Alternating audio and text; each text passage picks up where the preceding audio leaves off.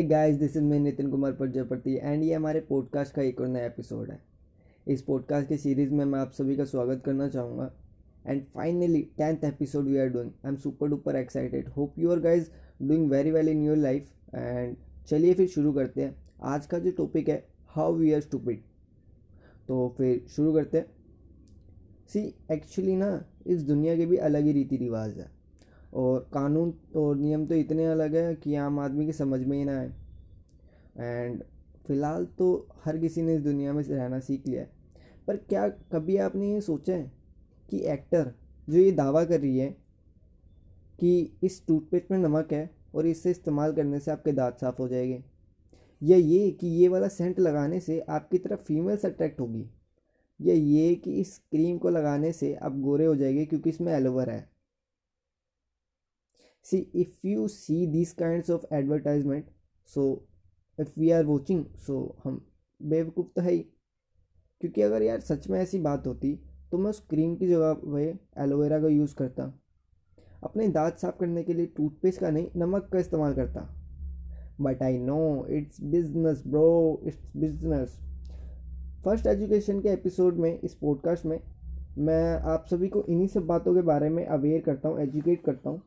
And सी जब भी demand ज़्यादा होगी और रिसोर्सेज कम हो गए तब तब आपका फुद्दू काटा जाएगा फुद्दू बनाया जाएगा सिंपल सी बात है यार। और सीधा सा फंडा यार इस दुनिया का प्रॉफिट का अंडा है।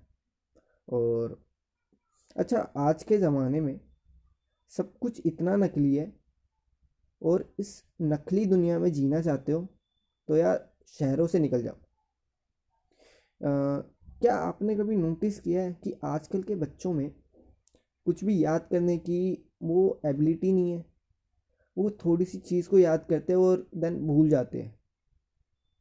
या आपने कभी ये चीज़ नोटिस करी है कि हर किसी को बीपी और शुगर इतना नॉर्मल है जितना दिल्ली में बाढ़?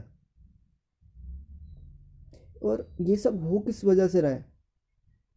अगर सीधा सा आंसर यही है कि ये सब आपकी लाइफस्टाइल की वजह से हो रहा है। क्योंकि जो भी कुछ आप खा रहे हो, उसमें ऐसा कुछ है ही नहीं जो आपके शरीर के लिए फ्यूल का काम करे। खाना उगाने से लेकर उसे प्रोसेस करने से लेकर और जब तक वो आपके घर पे पहुँचता है, पता नहीं कितने सारे पेस्टिसाइड और कितने सारे केमिकल्स का वो उस प्रोसेस के अंदर आते हैं। एंड अगर वो खाना आपका प्लास्टिक बैग्स में है या पैकेजिंग प्लास्टिक पैकेजिंग में देन तो पूछिए मत।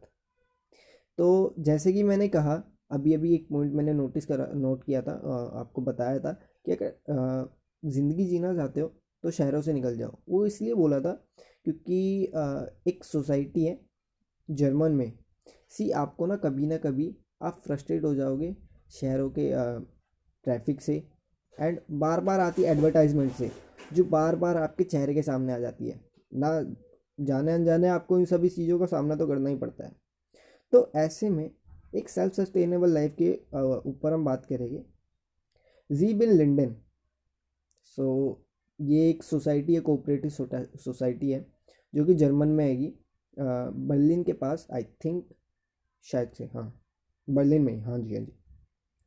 तो वहाँ पे सोसाइटी है, ये सोसाइटी क्या करती है, अपनी बिजली बनाती है और अपना ही खाना बनाती है ऑर्गेनिक रीत से। सब कुछ अपना ही करती है एंड सी, आपने आजकल देखा होगा कि खेलने की जगह भी नहीं है, बच्चे रोडों पे खेलते हैं। And if you live in the era जहाँ पे सब कुछ अपने आप हो रहा है सेल्फ सस्टेनेबल है तो वहाँ पे क्या होता है, आप एक पॉजिटिव एरिया से गिर जाते हो। And this is the way you can live your life with zero budget obviously आपको शुरू में तो कुछ ना कुछ लगाने पड़ेगा बट इट्स ज़ीरो बजट ठीक है? तो फिर ये एक सोल्यूशन है। आप मुझे बताइए कि आपको ये कैसा लगा। एंड शेयर करिए if you like the episode and all those things and support support us Thank you so much.